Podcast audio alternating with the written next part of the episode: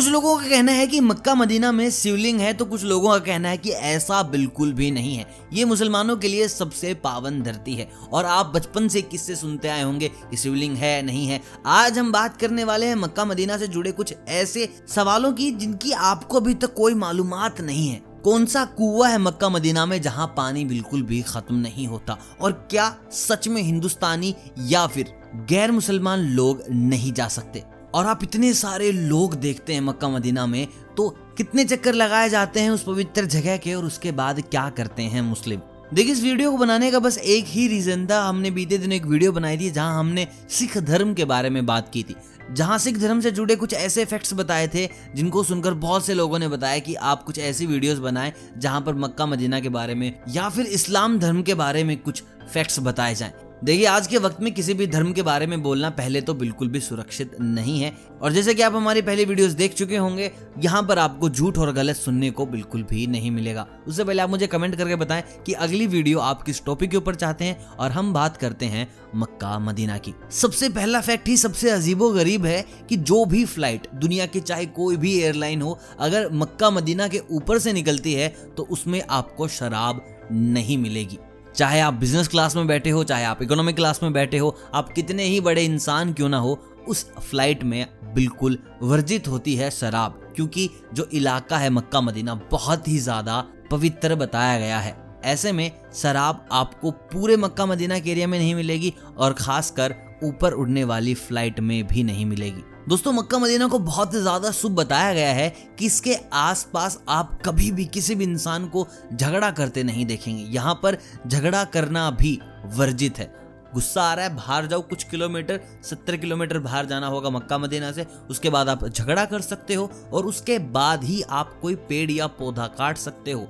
पेड़ काटना भी यहाँ पर बिल्कुल वर्जित है। और दोस्तों, जिन लोगों को लगता है कि यहाँ पर कोई शिवलिंग ही इसकी पूजा की जाती है तो ऐसा बिल्कुल भी नहीं है। ये सारी मन गढ़ंत कहानियाँ हैं। 2017 और 2015 में कुछ वीडियोस वायरल हुई थी, जहाँ पर बताया गया था कि मक्का मदीना के अंदर शिवलिंग है, लेकिन वो सारी की सारी फेक थी, ऐसा कुछ भी नहीं मिला।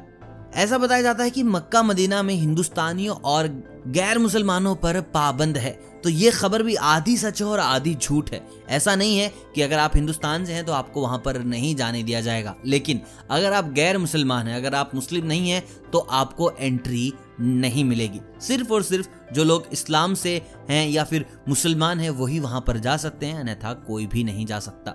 मक्का मदीना के बारे में यह भी कहा जाता है कि एक बार आपको यहाँ पर ज़रूर जाना है अगर आप मुस्लिम हैं। तो यहाँ जाए बिना आपको जन्नत नसीब नहीं होगी। अब इस बात में कितना सच है, कितना झूठ ये नहीं कह सकते, लेकिन किताबों में और जो इस्लाम की बातें हैं, यहाँ पर यही बताई गई हैं कि एक बार तो ज़िंदगी में आपको जाना पड़ेगा। और मैं आपको बता दूँ, ये जगह इतनी खास क्यों है?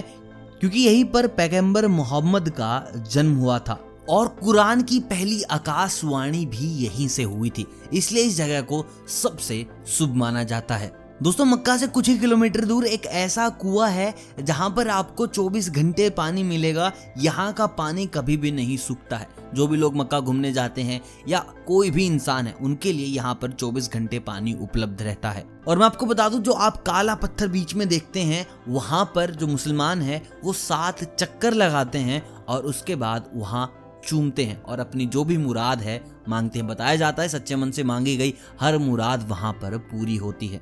तो दोस्तों, ये थे कुछ ऐसे फैक्ट्स जिनकी आपको कोई भी मालूमात नहीं थी।